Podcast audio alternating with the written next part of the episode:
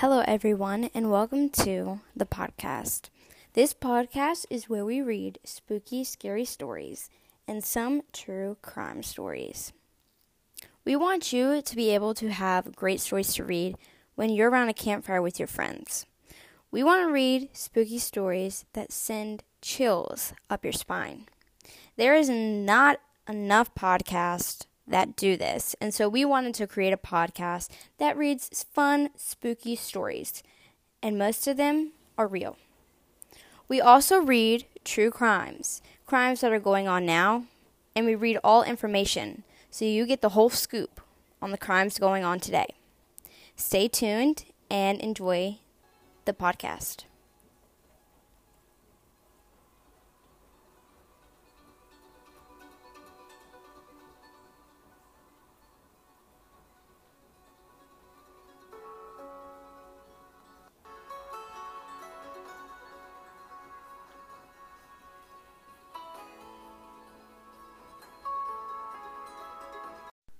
Hello, everybody, and thank you for listening to our podcast. Our podcast is made from Anchor. Make sure you check them out because they help you make podcasts in an easy, fun way. They let your podcast be distributed to all podcast platforms like Spotify, Apple Podcast, and so many more. Grow a following and get sponsorships from Anchor as well. Make your own podcast and make your podcast grow. Go check out Anchor. A N C H O R. That's Anchor. Go check them out. Thank you, Anchor, for helping us make this podcast.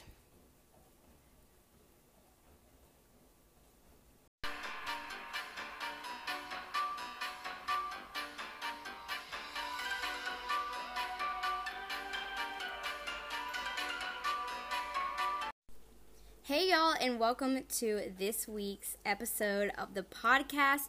My name is Lillian, and I am so excited for this podcast. And I'm very excited. It's Monday, and what better way to start off your Monday than with a bang? Today, we are going to be reading one scary short story, but we are also going to be digging in to Gabby Petito's mysterious murder or death. And we are going to dig into it and read everything about it all the key points, all the events that happened, the timeline of events, and we are going to take a look at the mysterious true crime of her death. So let's get into this podcast. Thank you so much for listening and being here for this podcast. We want to say thank you to you for listening. Um, I realize that there's not enough podcasts that share scary stories or true crime. Well, a lot of true crime, crime, but not many spooky little short stories. So I thought, hey, how about I do it? Um, if you're listening on Spotify, comment on this video the jack o' lantern emoji so we know that you listened and that you are here from Spotify. Thank you so much. And um, let's go ahead and get into the story. Grab your popcorn. Um, if you were at work, go ahead, put your headphones on, get into the zone because getting yourself into the zone makes it so much easier and spookier. So, if you're working, doing school, whatever, go ahead, get into the zone, and we're going to start the podcast. Thank you so much for listening, and let's get into it.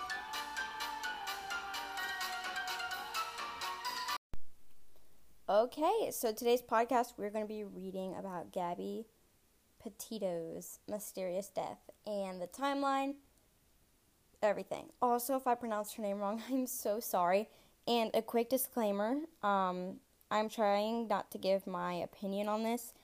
I'm not doing this to, you know, give my opinions or whatever. I'm doing this so you guys can know the true story and the timeline. I know so many people are like, I've seen it on the news, but all I saw on the news was that they found her body and they found, you know, her fiance's body. But what really happened? What exactly happened? And so I know a lot of people don't have time to read through a whole couple paragraphs of story. And so if you're driving down the road, if you are at work trying to get your work done, and you just want to know about what happened to her, this is going to explain it. Um, also, if I miss any key points, let me know. I tried to look through all the information did lots of research, And so I'm going to be reading all the exact points from this timeline. Also, if you wanted to me to do a podcast on the Murdaugh murders, let me know and I can read about them too. I've done research on them. And then at the end of this podcast, I will be sharing a spooky little story. So go ahead and we are going to get into the story. So Gabby Petito um, was all over the news this past summer and still all over the news. I saw on the news last night that um, her fiance's body was found, but we'll get to that later. So we're going to start from the very first timeline that we know. That was July 2nd, 2020, and that was when they got engaged. So exactly one year before they started their cross country trip, Gabby Petito announced that she was engaged to Brian Laundrie. Again, if I said his name wrong or her name, I apologize. Um, it's Monday and I apologize. It's not my intention, so don't think I'm doing it on purpose. I'm not doing it on purpose.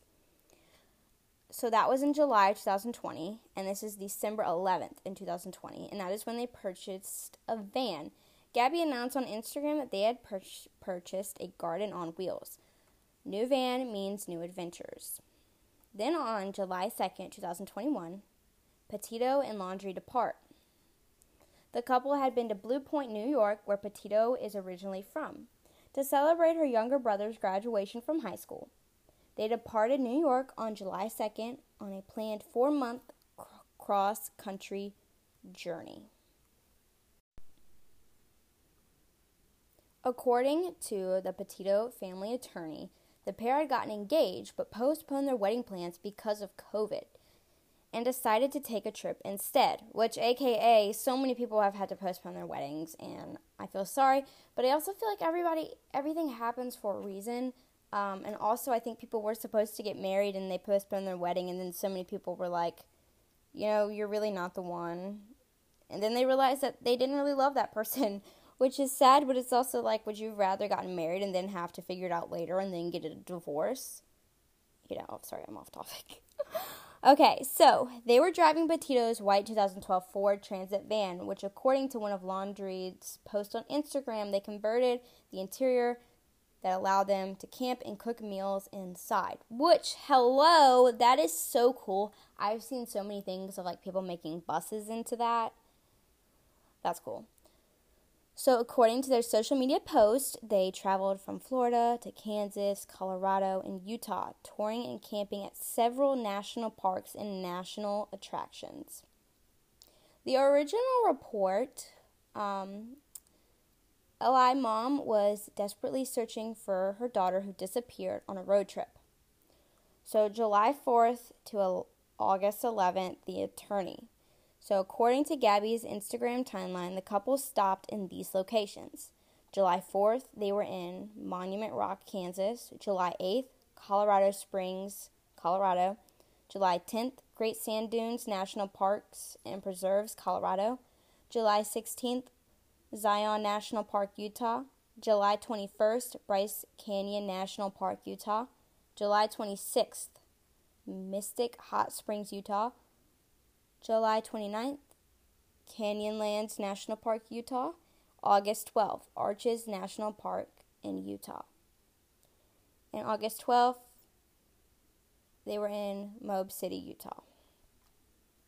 In August, police had an encounter with Petito and Laundrie, and the pair was described as having engaged in some sort of alteration.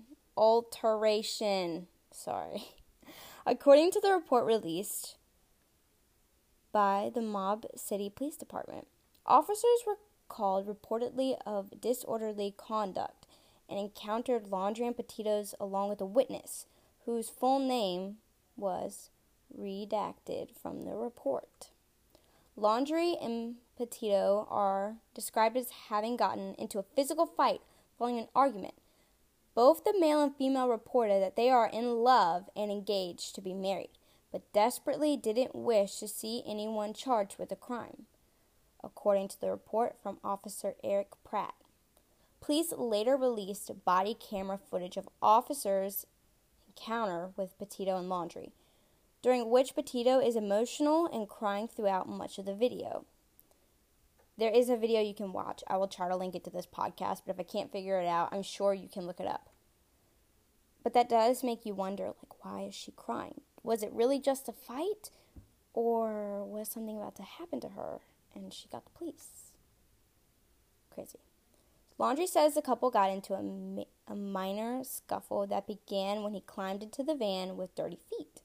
Petito admits that she slapped laund- Laundrie, Landry, I'm sorry guys, when she thought he was going to leave her and mob, as the couple also states that Landry did not hit Petito.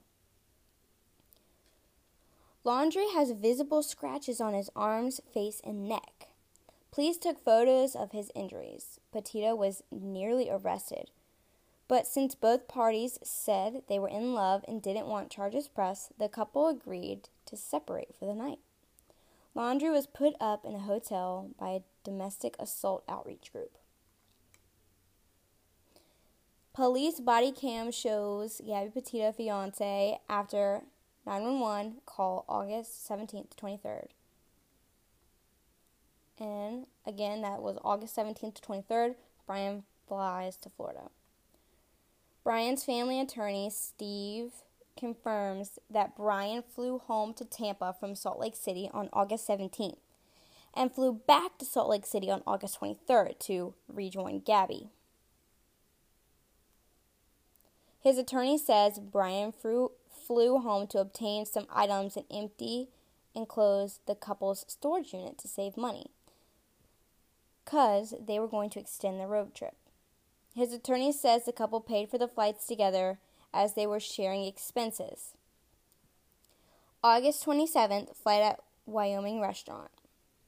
A woman named Dana Cecile Angelo took her Instagram saying she witnessed Gabby and Brian getting into an explosive argument at the Merry Piglet restaurant in Jackson Hole, Wyoming.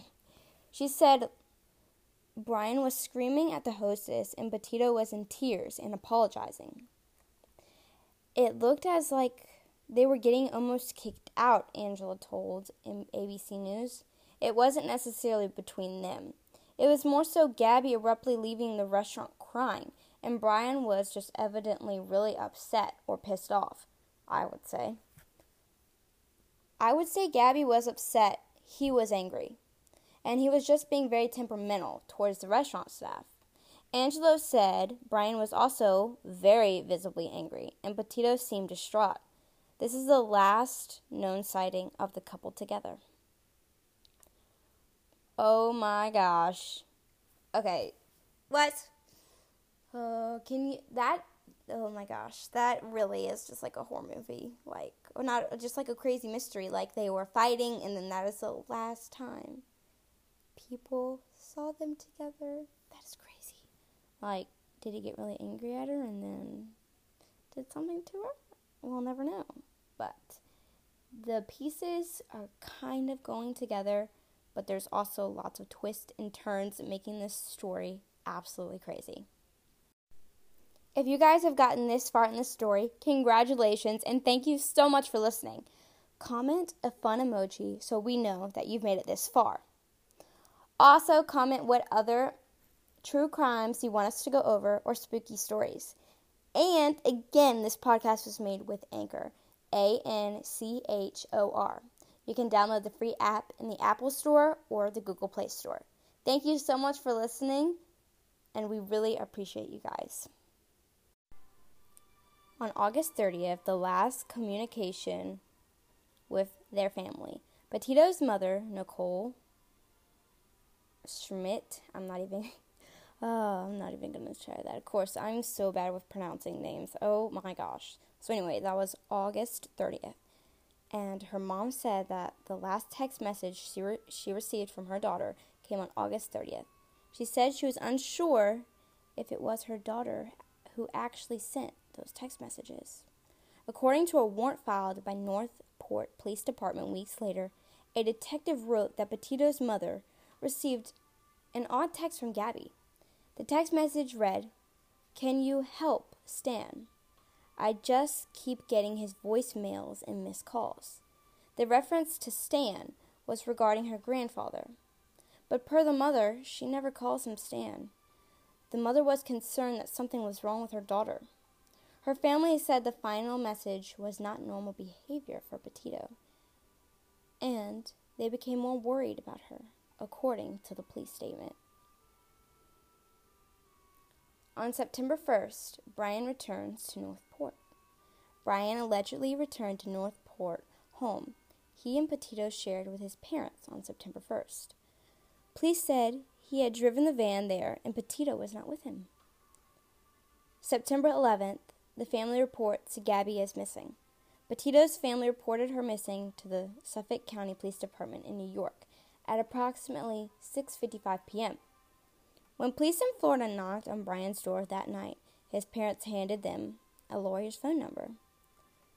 We don't know what Brian knows. That's the bottom line, Taylor said. We are hopeful to talk to him, but he needs to talk to us. We need to know exactly where he was, where she was, their last locations, and the fact that he was back here for 10 days. Again, the family reported her missing 10 days later. Their van was processed for evidence, and Taylor said there were some materials that will be investigated further. On September 15th, Brian was named Person of Interest. On Wednesday, Brian was officially named a person of interest in Petito's disappearance, and Northport police said he was hindering the investigation. Brian has not made himself available to be interviewed by investigators, or he did not even provide any helpful details. His attorney issued that the following statement on behalf of his client, addressing Laundrie's silence. Many people are wondering why Mr. Laundrie would not be making a statement or speak with law enforcement in the face of Miss Petito's absence. In my experience, intimate partners are often the first person law enforcement focus their attention on. And in cases like this, and the warning that any statement made will be used against you is true, regardless of whether my client had anything to do with Miss Petito's disappearance. As such, on the evidence of counsel, Mr. Laundrie is not speaking on the matter. I have been informed that Northport, Florida police have named Brian Laundrie as person of interest in this matter. This this formality had not really changed the circumstances of Mr. Laundrie being the focus of attention and law enforcement, and Mr. Landry will continue to remain silent on the advice of counsel. and this were this was a headline.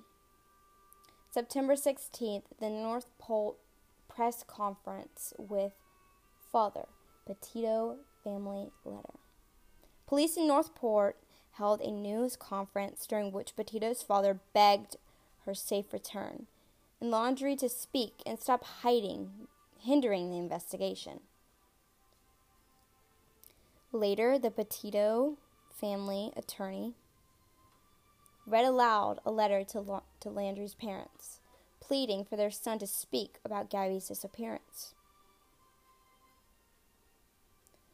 On September 16th and 17th, Landry's sister speaks to Good Morning America. Hours after, the family of a 22 year old Gabby Petito issued a statement to their family of her fiance begging for information in her disappearance. Brian's sister, Cassie Landry, broke her silence on an exclusive interview with GMA. Obviously, me and my family want Gabby to be found safe, she said. She's like a sister, and my children love her. And all I want is for her to come home safe and found, and this is just a big misunderstanding. On September 17th, no connection to double hom- homicide case. Despite earlier speculation, authorities in Utah announced Friday that Petito's case has no connection and is not related to the double homicide case involving Crystal Turner and Kaylin Schlutt. Also on September 17th, the Landry family reports Brian Landry as missing. Police said Landry's attorney contacted authorities Friday because the family wanted to discuss his disappearance. They claimed they had not seen Brian since Tuesday. Police removed items from Landry's house to assist the search for him, according to his attorney Steve. And authorities said on Twitter that this was the first time the Landry family had spoken with details following the case. They said Brian is a person of interest in Gabby's disappearance, but they are not currently working a crime investigation. On September 18th, there was a dual search for Petito and Landry.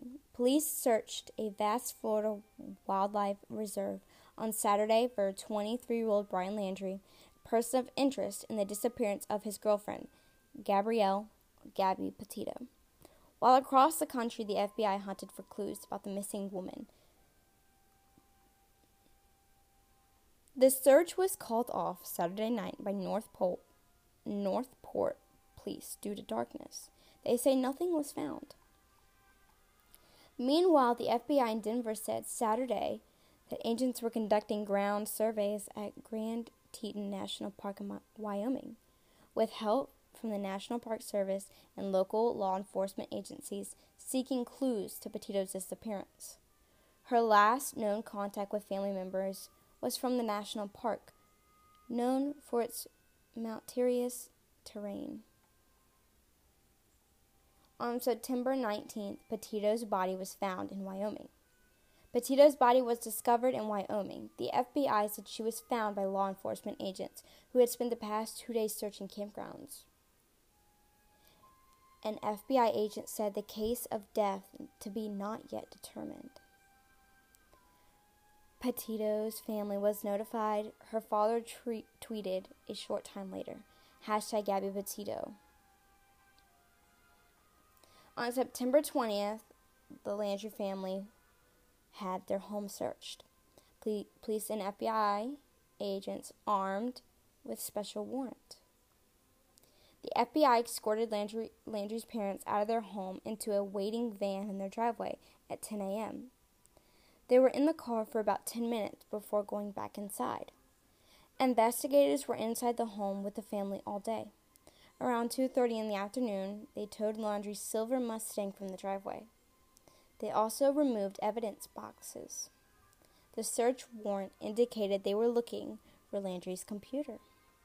Landry and Petito had been living with his parents before making the trek. On September 21st, the autopsy confirms that the body that was found was Gabby Petito's body. Teton County coroner Dr. Brent Blue's initial determination is Petito's death was a homicide. The cause of death remains pending final autopsy results. Investigators returned to Massive Florida National Preserve to search for Landry on Tuesday.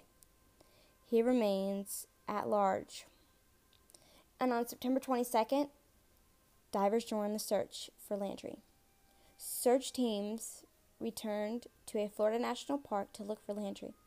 Northport Police spokesperson Joshua Taylor says the search resumed around 8 a.m. Wednesday at the 24,000 acre wilderness park. Investigators say Brian Landry's parents told him he had gone there after returning home without Petito on September 1st. A dive team joined the search, which includes thousands of acres of forbidden, swampy, subtropical terrain replete with alligators, snakes, turkey, deer, and other wild creatures. There are more than 100 miles of hiking and horseback riding trails. And on September 23rd, arrest warrant was issued for Landry. A federal arrest was issued in connection with his activity after the death of Gabby Petito. The U.S. Direct Court of Wyoming issued the warrant in indictment on Wednesday related to Landry's unauthorized use of a Capital One debit card with and PIN code with intent to defraud between August 30th and September 1st in Wyoming and elsewhere with a value of $1,000 or more. Meanwhile, a fifth day of searching at a massive wilderness park in Florida yielded no results in the manhunt for Landry. September 25th, a reward was offered for Landry's arrest. As the search for Brian stretches into a second week, Two separate rewards totaling $30,000 have been offered to anyone who provides law enforcement officials with Landry's whereabouts. Mountaineers pay respect to Gabby Petito on September 26th.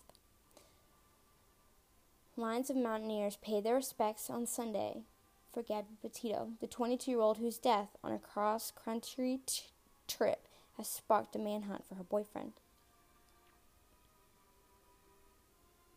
She was a beautiful soul. She was full of life, always smiling, said a friend of Petito's mother, Nicole. Two fire trucks were positioned, one on either side of the funeral home, each with its ladder extended, and a line of firefighters was seen filing into the building. Across the street, a chain link fence was adorned with posters featuring Petito's image and messages such as, She touched the world. And on September 27th, Landry's parents speak out. The parents of Brian say they do not know where their son is and that the, they hope that the FBI can locate them. The statement from their attorney came as the FBI said Monday they will dial down the large scale search efforts for Gabby Petito's fiance as the manhunt enters a second week. Authorities collected personal items from Brian's home in Florida in hopes they can use DNA samples to help solve the case. And on September 29th, Petito's family holds a, a news conference.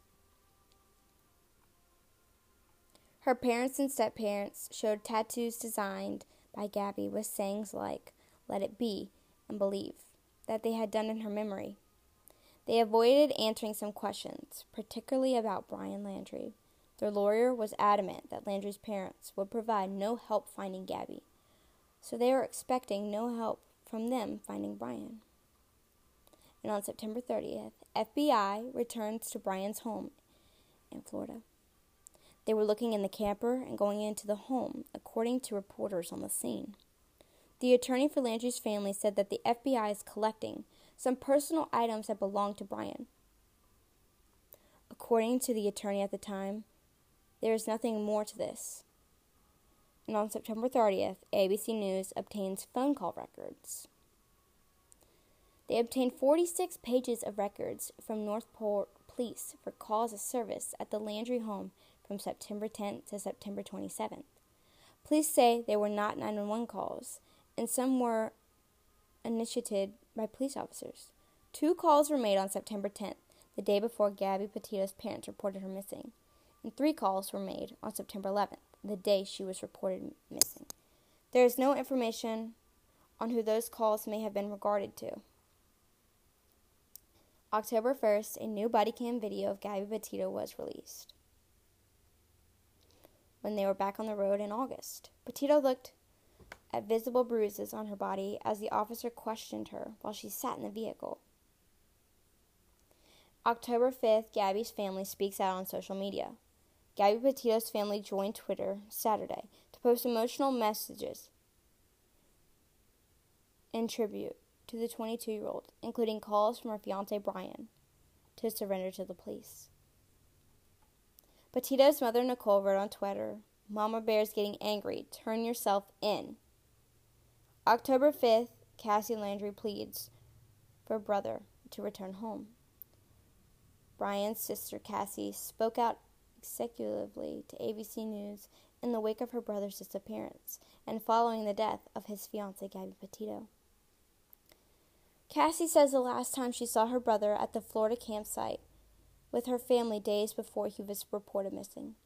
She said she had no idea anything was amiss and didn't realize at the time that he had returned home from his road trip without Petito. I really wish he had come to me the first day with the van because I don't think we'd be here, she said. I worry about him. I hope he's okay. And then I'm angry. I don't know what to think. She pleaded with him to come forward. I would tell my brother just to come forward and get us out of this horrible mess, she said. October 7th, Brian's dad joins the search. They were searching and looking for connections with Gabby's case. Law enforcement says Chris wanted to direct them within their reserve to a spot where he claims Brian might be hiding.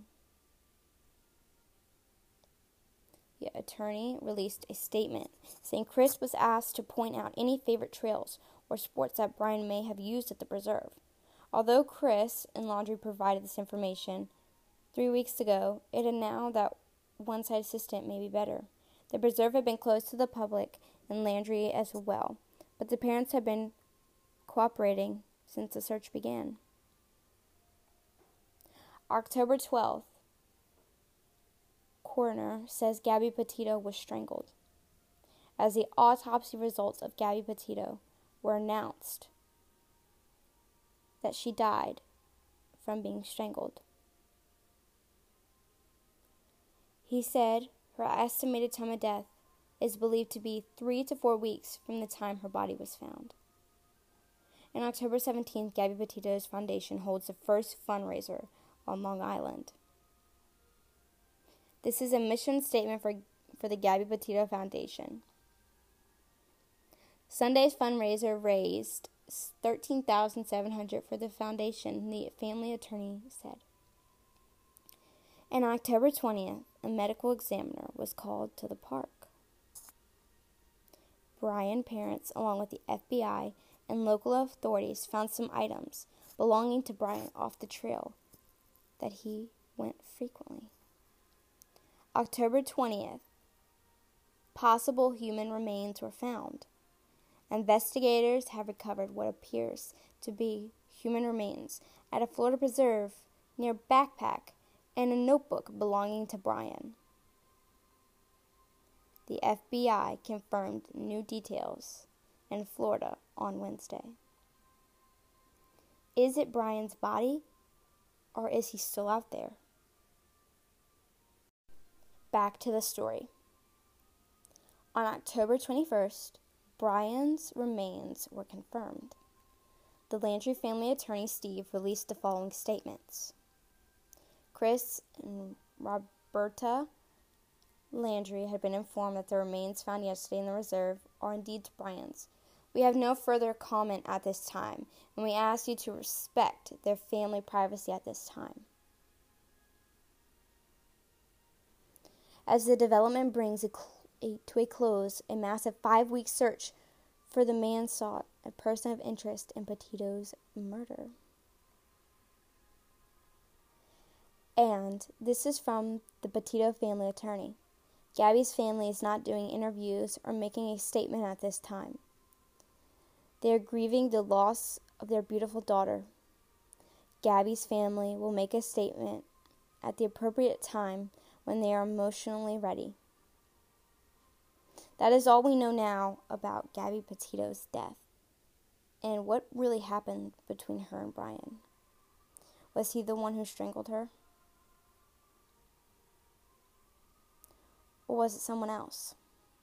We are all dying to know what really happened, but this timeline sums it up pretty good. This is all of the in depth information that we know around the case of Gabby Petito and Brian Laundrie's death. As they are still investigating, both of them are now dead. And Gabby's seemed to be on purpose. But by who? That is the end of this true crime case. We will release more updates as we get them. And again, this is what happened to Gabby Petito.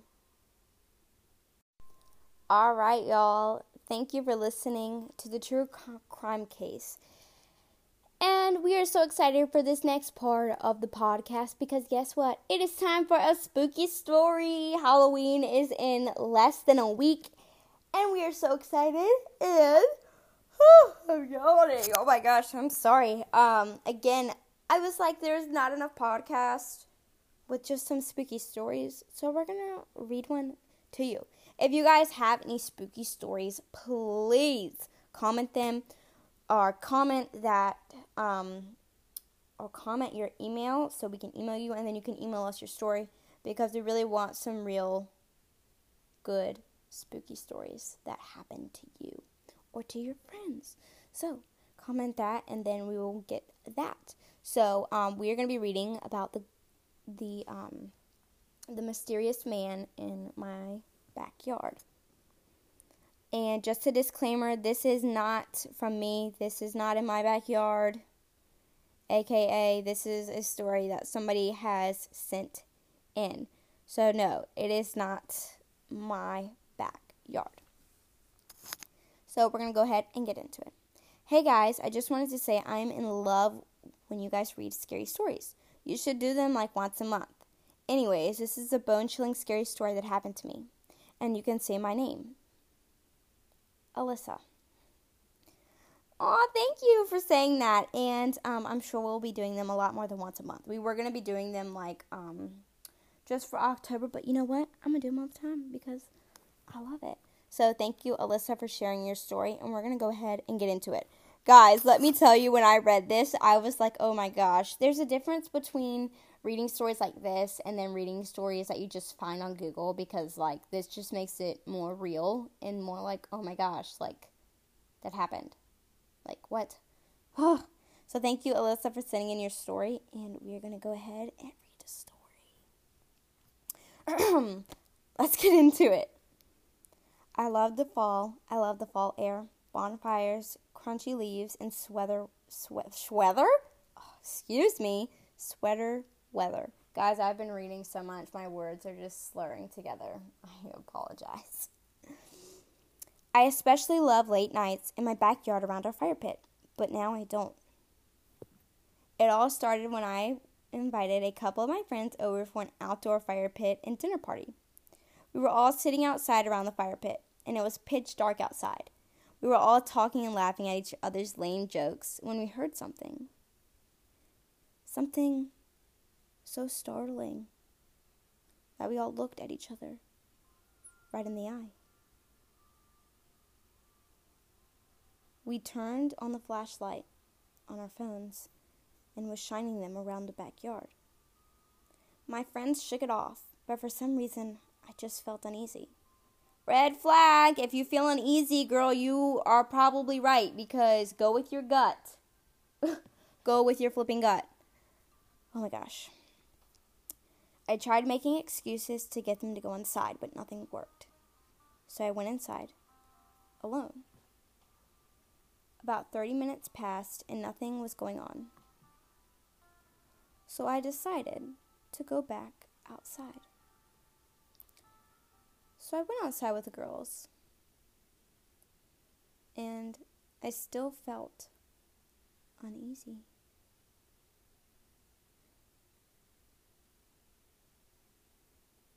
I went outside and sat with my girls and still felt uneasy. I felt like someone or something was watching us. Then we heard a voice. It sounded like a man. We didn't know what it was, but we were not going to find out. I finally convinced everyone to come inside. We went to open the door, but it was locked.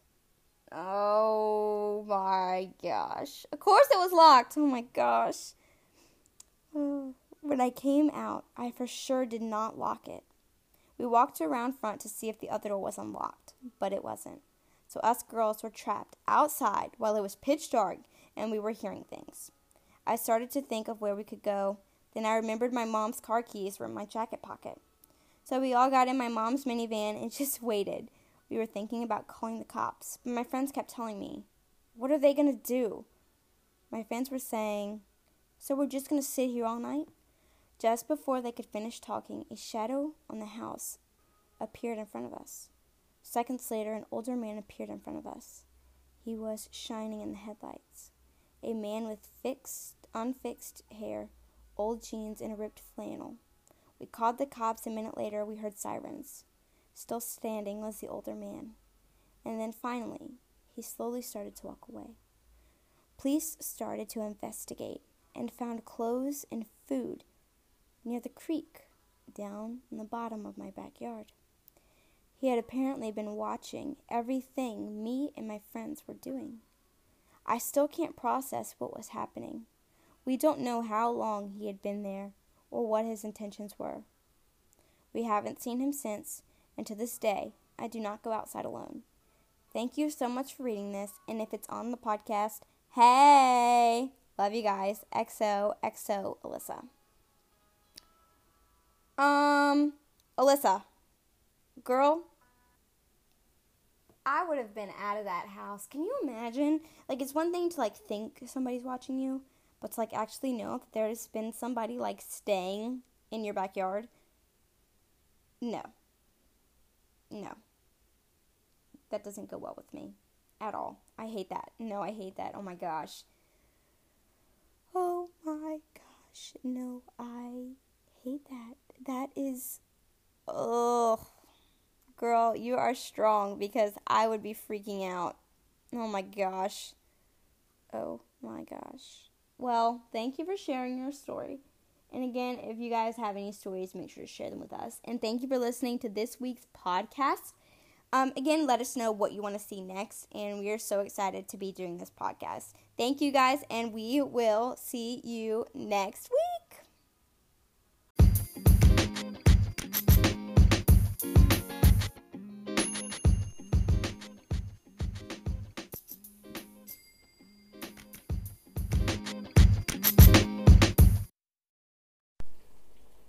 Hello, everyone, and welcome to the podcast. This podcast is where we read spooky, scary stories and some true crime stories.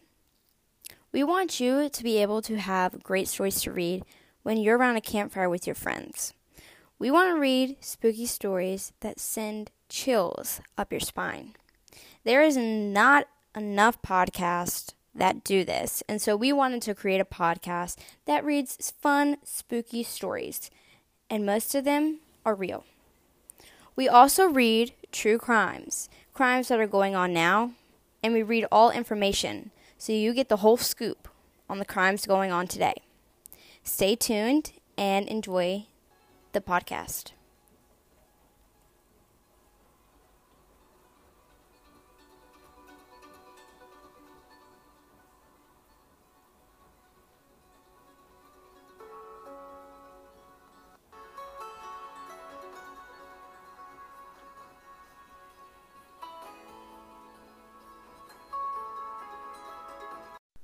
Hello, everybody, and thank you for listening to our podcast. Our podcast is made from Anchor. Make sure you check them out because they help you make podcasts in an easy, fun way. They let your podcast be distributed to all podcast platforms like Spotify, Apple Podcast, and so many more. Grow a following and get sponsorships from Anchor as well. Make your own podcast and make your podcast grow. Go check out Anchor a N C H O R. That's Anchor. Go check them out. Thank you, Anchor, for helping us make this podcast.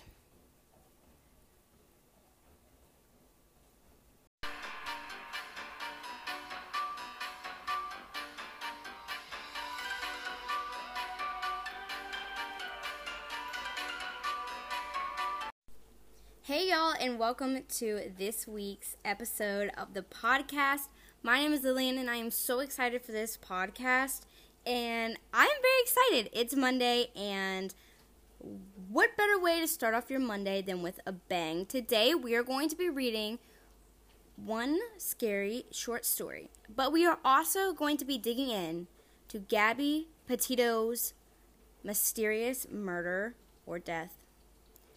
And we are going to dig into it and read everything about it all the key points, all the events that happened, the timeline of events, and we are going to take a look at the mysterious true crime of her death. So let's get into this podcast. Thank you so much for listening and being here for this podcast. We want to say thank you to you for listening. Um, I realize that there's not enough podcasts that share scary stories or true crime. Well, a lot of true crime, crime, but not many spooky little short stories. So I thought, hey, how about I do it? Um, if you're listening on Spotify, comment on this video the jack o' lantern emoji so we know that you listened and that you are here from Spotify. thank you so much. And um, let's go ahead and get into the story. Grab your popcorn. Um, if you were at work, go ahead, put your headphones on, get into the zone because getting yourself into the zone makes it so much easier and spookier. So, if you're working, doing school, whatever, go ahead, get into the zone, and we're going to start the podcast. Thank you so much for listening, and let's get into it.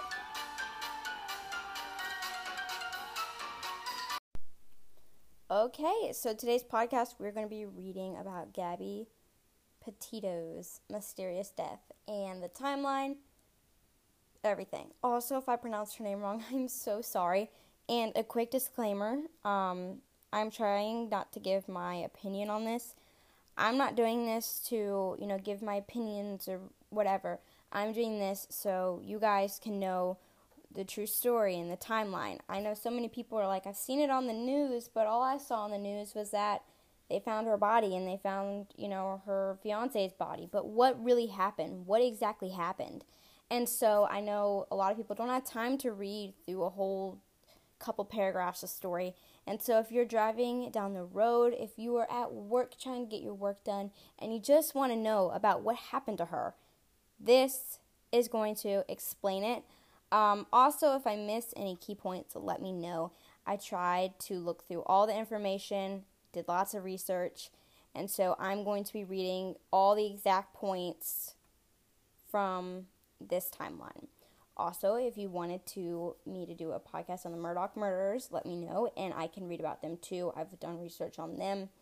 And then at the end of this podcast, I will be sharing a spooky little story. So go ahead and we are going to get into the story. So Gabby Petito um, was all over the news this past summer and still all over the news. I saw on the news last night that um, her fiance's body was found. We'll get to that later. So we're going to start from the very first timeline that we know. That was July 2nd, 2020, and that was when they got engaged. So exactly one year before they started their cross country trip, Gabby Petito announced that she was engaged to Brian Laundrie. Again, if I said his name wrong or her name, I apologize. Um, it's Monday and I apologize. It's not my intention, so don't think I'm doing it on purpose. I'm not doing it on purpose. So that was in July 2020, and this is December 11th in 2020, and that is when they purchased a van. Gabby announced on Instagram that they had pur- purchased a garden on wheels. New van means new adventures. Then on July 2nd, 2021, Petito and Laundrie depart. The couple had been to Blue Point, New York, where Petito is originally from, to celebrate her younger brother's graduation from high school.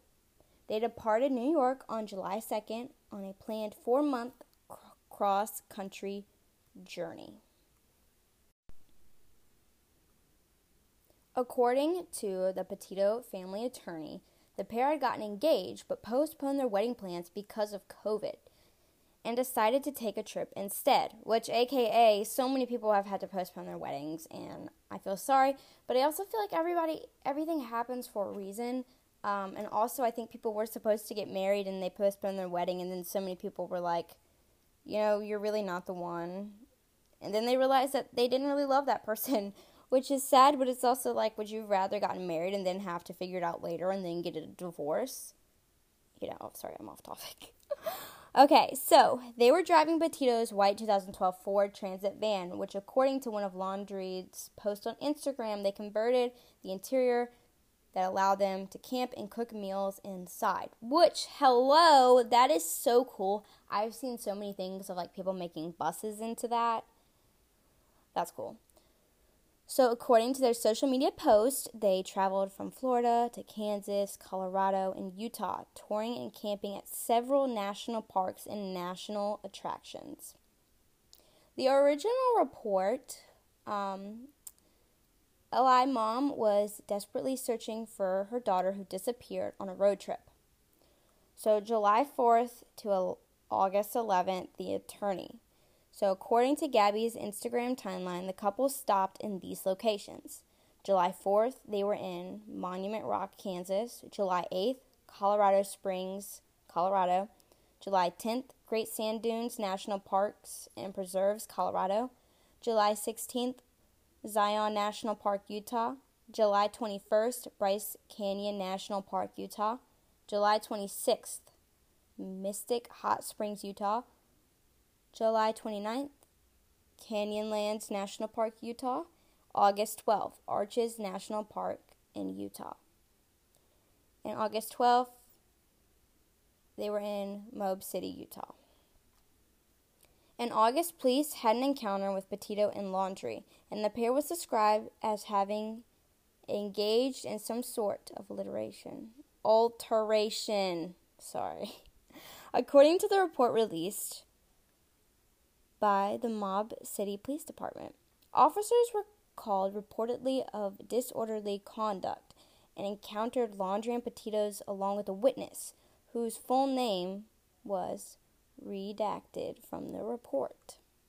Laundrie and Petito are described as having gotten into a physical fight following an argument. Both the male and female reported that they are in love and engaged to be married, but desperately didn't wish to see anyone charged with a crime, according to the report from Officer Eric Pratt.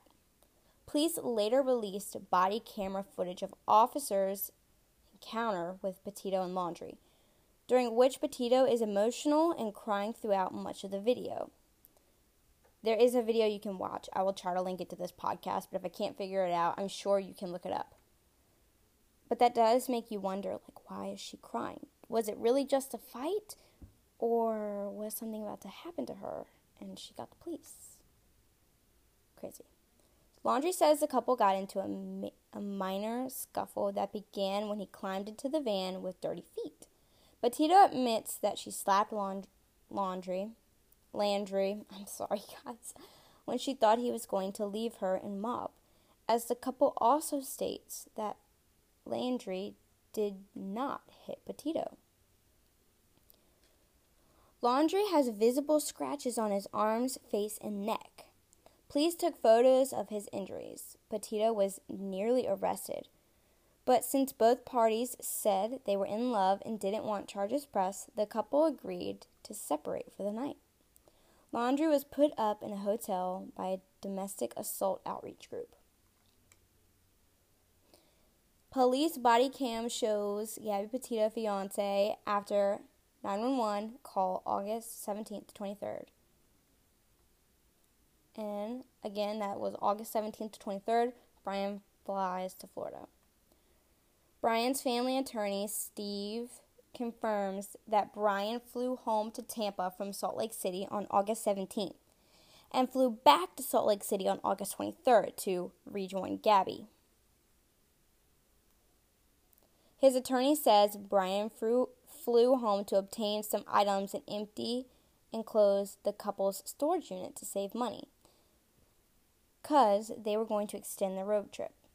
His attorney says the couple paid for the flights together as they were sharing expenses.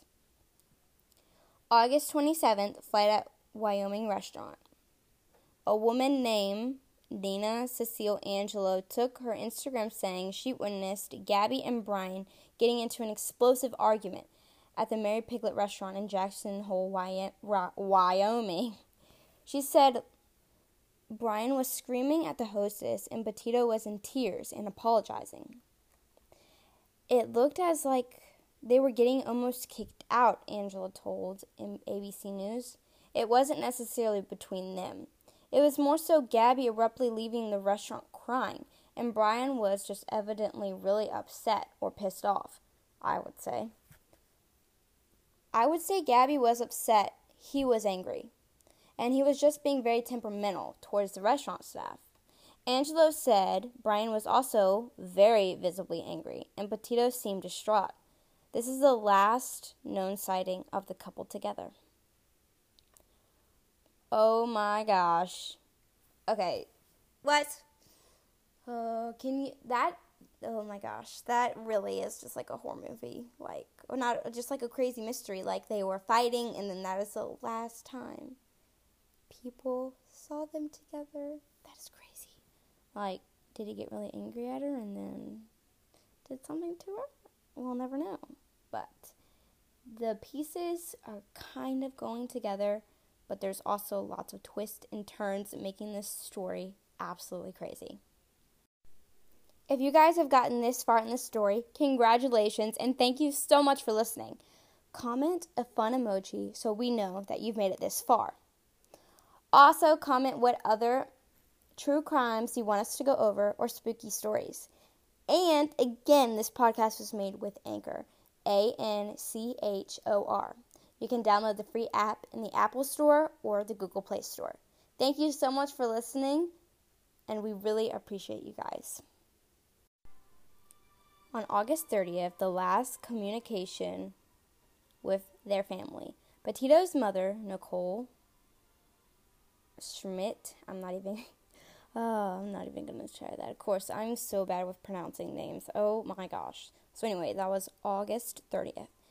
And her mom said that the last text message she, re- she received from her daughter came on August 30th. She said she was unsure if it was her daughter who actually sent those text messages. According to a warrant filed by Northport Police Department weeks later, a detective wrote that Petito's mother received an odd text from Gabby. The text message read, Can you help Stan? I just keep getting his voicemails and missed calls. The reference to Stan was regarding her grandfather. But per the mother, she never calls him Stan. The mother was concerned that something was wrong with her daughter. Her family said the final message was not normal behavior for Petito, and they became more worried about her, according to the police statement. On September 1st, Brian returns to Northport. Brian allegedly returned to Northport home he and Petito shared with his parents on September 1st. Police said he had driven the van there and Petito was not with him. September 11th, the family reports Gabby is missing. Petito's family reported her missing to the Suffolk County Police Department in New York at approximately 6:55 p.m. When police in Florida knocked on Brian's door that night, his parents handed them a lawyer's phone number. We don't know what Brian knows. That's the bottom line, Taylor said. We are hopeful to talk to him, but he needs to talk to us. We need to know exactly where he was, where she was, their last locations, and the fact that he was back here for 10 days. Again, the family reported her missing 10 days later. Their van was processed for evidence, and Taylor said there were some materials that will be investigated further. On September 15th, Brian was named Person of Interest. On Wednesday, Brian was officially named a person of interest in Petito's disappearance, and Northport police said he was hindering the investigation. Brian has not made himself available to be interviewed by investigators, or he did not even provide any helpful details. His attorney issued that the following statement on behalf of his client, addressing Laundrie's silence.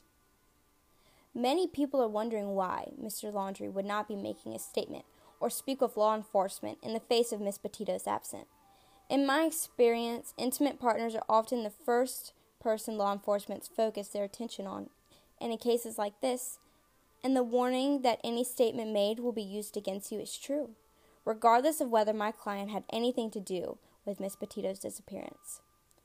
As such, on the evidence of counsel, Mr. Laundrie is not speaking on the matter. I have been informed that Northport, Florida police have named Brian Laundrie as person of interest in this matter. This this formality had not really changed the circumstances of Mr. Laundrie being the focus of attention and law enforcement, and Mr. Landry will continue to remain silent on the advice of counsel. And this were this was a headline. September 16th, the North Pole press conference with Father Petito family letter. Police in Northport held a news conference during which Petito's father begged her safe return and Laundrie to speak and stop hiding, hindering the investigation. Later, the Petito family attorney read aloud a letter to, to Landry's parents, pleading for their son to speak about Gabby's disappearance. On September 16th and 17th, Landry's sister speaks to Good Morning America. Hours after, the family of a 22 year old Gabby Petito issued a statement to their family of her fiance begging for information in her disappearance. Brian's sister, Cassie Landry, broke her silence on an exclusive interview with GMA. Obviously, me and my family want Gabby to be found safe, she said. She's like a sister, and my children love her. And all I want is for her to come home safe and found, and this is just a big misunderstanding. On September 17th, no connection to double hom- homicide case. Despite earlier speculation, authorities in Utah announced Friday that Petito's case has no connection and is not related to the double homicide case involving Crystal Turner and Kylen Schulte. Also on September 17th, the Landry family reports Brian Landry as missing. Police said Landry's attorney contacted authorities Friday because the family wanted to discuss his disappearance. They claimed they had not seen Brian since Tuesday. Police removed items from Landry's house to assist the search for him, according to his attorney Steve. And authorities said on Twitter that this was the first time the Landry family had spoken with details following the case. They said Brian is a person of interest in Gabby's disappearance, but they are not currently working a crime investigation. On September 18th, there was a dual search for Petito and Landry. Police searched a vast Florida wildlife reserve on Saturday for 23 year old Brian Landry, person of interest in the disappearance of his girlfriend, Gabrielle Gabby Petito. While across the country, the FBI hunted for clues about the missing woman. The search was called off Saturday night by Northport, Northport police due to darkness. They say nothing was found.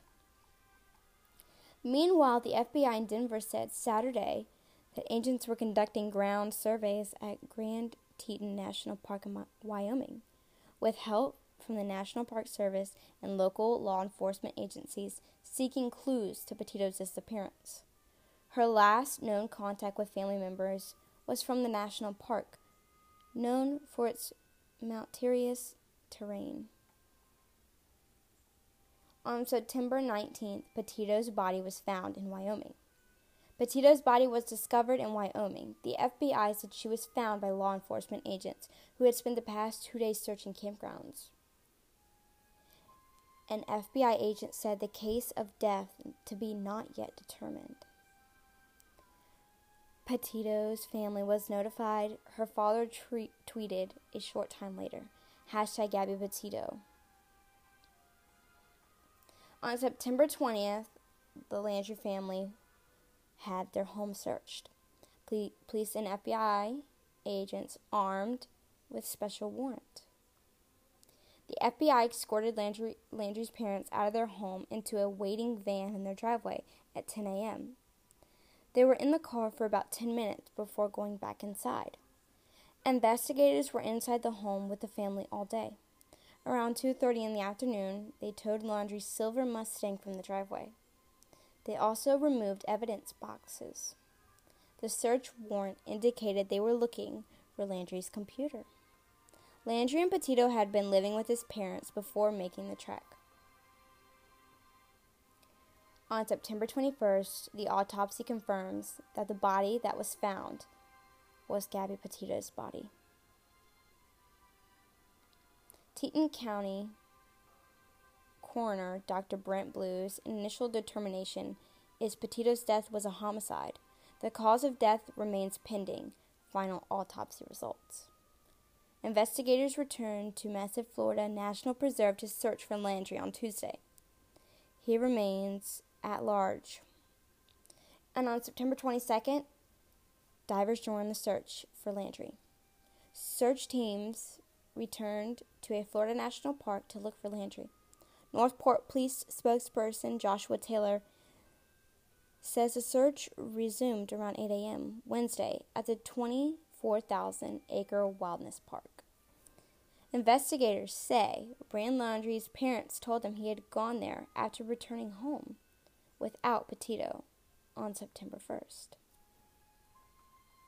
A dive team joined the search, which includes thousands of acres of forbidden, swampy, subtropical terrain replete with alligators, snakes, turkey, deer, and other wild creatures. There are more than 100 miles of hiking and horseback riding trails. And on September 23rd, arrest warrant was issued for Landry.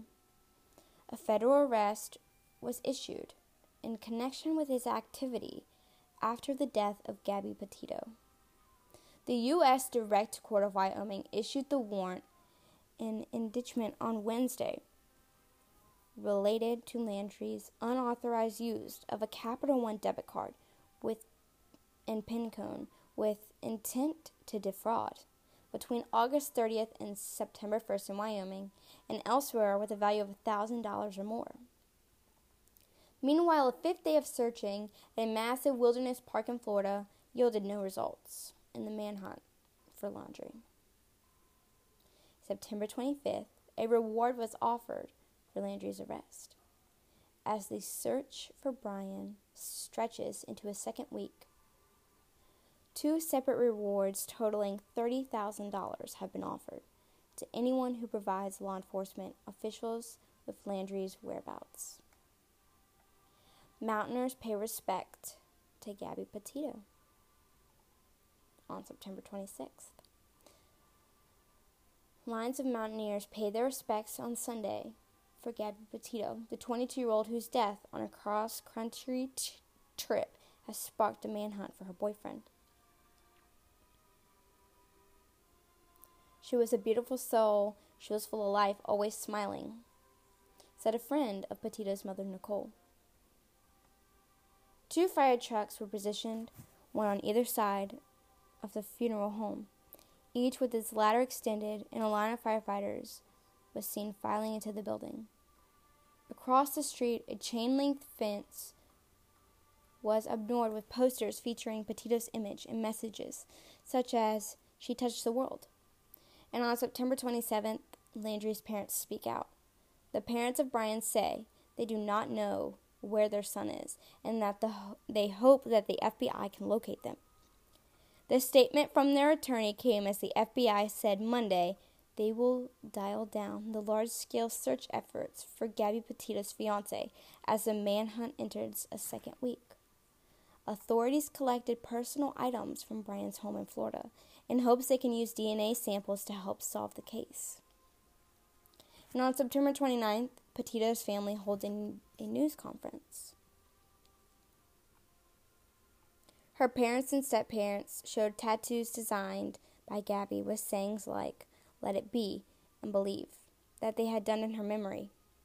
They avoided answering some questions, particularly about Brian Landry. Their lawyer was adamant that Landry's parents would provide no help finding Gabby, so they were expecting no help from them finding Brian. And on September 30th, FBI returns to Brian's home in Florida.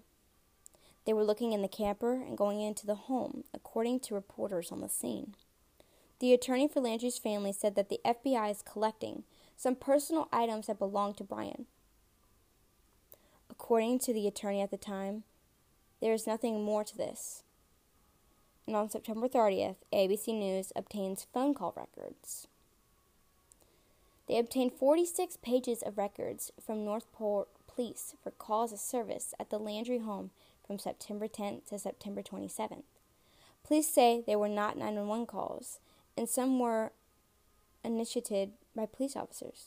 Two calls were made on September 10th, the day before Gabby Petito's parents reported her missing, and three calls were made on September 11th, the day she was reported missing. There is no information on who those calls may have been regarded to. October 1st, a new body cam video of Gabby Petito was released when they were back on the road in August. Petito looked at visible bruises on her body as the officer questioned her while she sat in the vehicle. October 5th, Gabby's family speaks out on social media. Gabby Petito's family joined Twitter Saturday to post emotional messages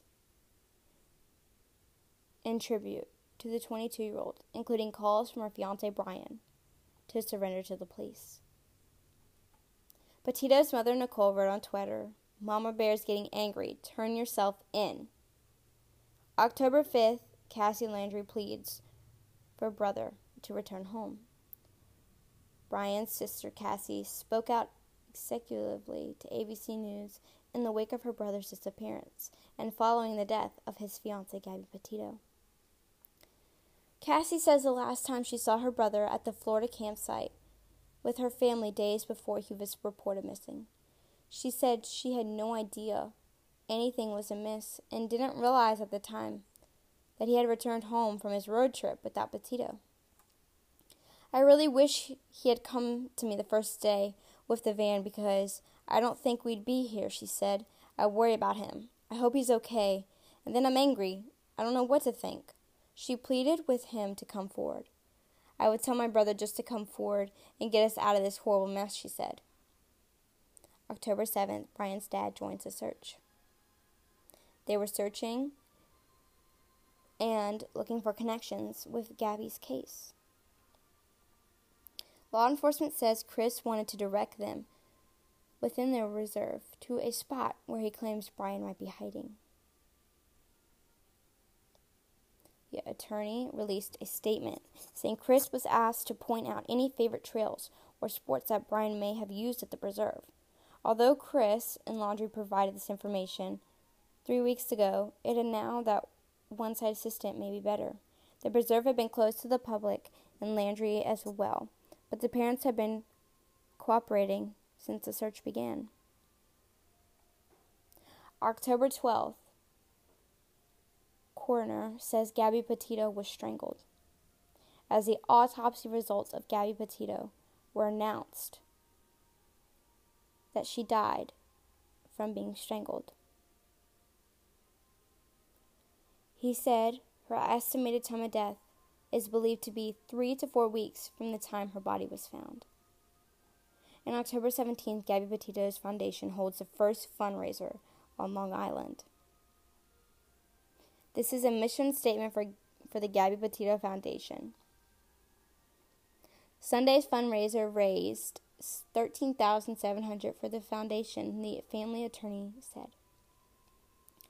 On October 20th, a medical examiner was called to the park. Brian parents, along with the FBI and local authorities, found some items belonging to Brian off the trail that he went frequently. October 20th, possible human remains were found. Investigators have recovered what appears to be human remains at a Florida preserve near Backpack and a notebook belonging to Brian the FBI confirmed new details in Florida on Wednesday. Is it Brian's body or is he still out there? Back to the story. On October 21st, Brian's remains were confirmed. The Landry family attorney Steve released the following statements Chris and Roberta Landry had been informed that the remains found yesterday in the reserve are indeed Brian's. We have no further comment at this time, and we ask you to respect their family privacy at this time. As the development brings a a, to a close, a massive five week search for the man sought a person of interest in Petito's murder. And this is from the Petito family attorney. Gabby's family is not doing interviews or making a statement at this time. They are grieving the loss of their beautiful daughter. Gabby's family will make a statement at the appropriate time when they are emotionally ready. That is all we know now about Gabby Petito's death and what really happened between her and Brian. Was he the one who strangled her? Or was it someone else?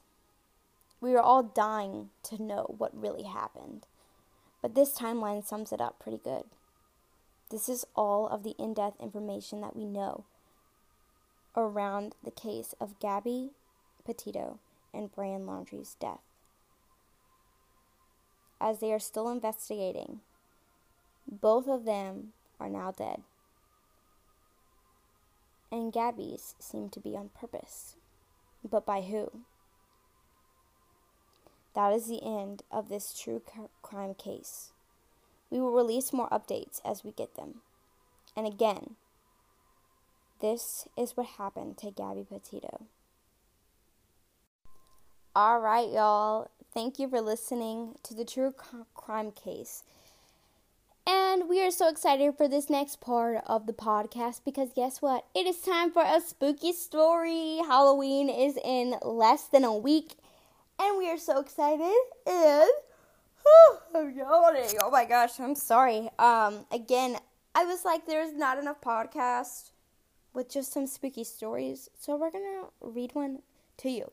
If you guys have any spooky stories, please comment them or comment that um, or comment your email so we can email you and then you can email us your story because we really want some real good spooky stories that happen to you or to your friends. So comment that and then we will get that. So um, we are going to be reading about the the um, the mysterious man in my backyard. And just a disclaimer this is not from me, this is not in my backyard, aka, this is a story that somebody has sent in. So, no, it is not my backyard. So, we're going to go ahead and get into it. Hey guys, I just wanted to say I'm in love when you guys read scary stories. You should do them like once a month. Anyways, this is a bone chilling scary story that happened to me. And you can say my name. Alyssa. Aw, thank you for saying that. And um, I'm sure we'll be doing them a lot more than once a month. We were going to be doing them like um, just for October, but you know what? I'm going to do them all the time because I love it. So thank you, Alyssa, for sharing your story. And we're going to go ahead and get into it.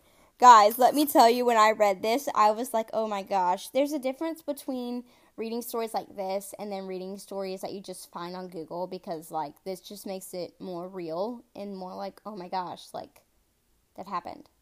Like what? So thank you, Alyssa, for sending in your story, and we're gonna go ahead and read the story. Let's get into it. I love the fall. I love the fall air, bonfires, crunchy leaves, and sweater, sweat, sweater. Oh, excuse me, sweater weather. Guys, I've been reading so much, my words are just slurring together. I apologize. I especially love late nights in my backyard around our fire pit, but now I don't. It all started when I invited a couple of my friends over for an outdoor fire pit and dinner party. We were all sitting outside around the fire pit, and it was pitch dark outside. We were all talking and laughing at each other's lame jokes when we heard something. Something so startling that we all looked at each other right in the eye. We turned on the flashlight on our phones and was shining them around the backyard. My friends shook it off, but for some reason I just felt uneasy. Red flag. If you feel uneasy, girl, you are probably right because go with your gut. go with your flipping gut. Oh my gosh. I tried making excuses to get them to go inside, but nothing worked. So I went inside, alone. About 30 minutes passed and nothing was going on. So I decided to go back outside. So I went outside with the girls. And I still felt uneasy.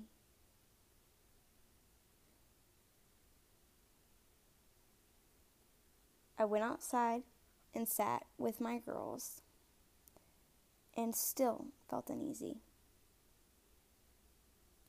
I felt like someone or something was watching us. Then we heard a voice It sounded like a man. We didn't know what it was, but we were not going to find out. I finally convinced everyone to come inside. We went to open the door, but it was locked. Oh my gosh. Of course it was locked. Oh my gosh. When I came out, I for sure did not lock it. We walked around front to see if the other door was unlocked, but it wasn't. So us girls were trapped outside while it was pitch dark and we were hearing things. I started to think of where we could go. Then I remembered my mom's car keys were in my jacket pocket. So we all got in my mom's minivan and just waited. We were thinking about calling the cops, but my friends kept telling me, What are they going to do? My friends were saying, So we're just going to sit here all night? Just before they could finish talking, a shadow on the house appeared in front of us. Seconds later, an older man appeared in front of us. He was shining in the headlights a man with fixed, unfixed hair, old jeans, and a ripped flannel. We called the cops. A minute later, we heard sirens. Still standing was the older man. And then finally, he slowly started to walk away. Police started to investigate and found clothes and food near the creek down in the bottom of my backyard. He had apparently been watching everything me and my friends were doing. I still can't process what was happening. We don't know how long he had been there or what his intentions were. We haven't seen him since, and to this day, I do not go outside alone. Thank you so much for reading this, and if it's on the podcast, hey! Love you guys. XO, XO, Alyssa. Um, Alyssa, girl, I would have been out of that house. Can you imagine? Like, it's one thing to like think somebody's watching you, but to like actually know that there's been somebody like staying in your backyard. No. No. That doesn't go well with me at all. I hate that. No, I hate that. Oh my gosh. Oh my gosh. No, I hate that. That is. Ugh. Girl, you are strong because I would be freaking out. Oh my gosh. Oh my gosh. Well, thank you for sharing your story. And again, if you guys have any stories, make sure to share them with us. And thank you for listening to this week's podcast. Um, again, let us know what you want to see next. And we are so excited to be doing this podcast. Thank you guys, and we will see you next week.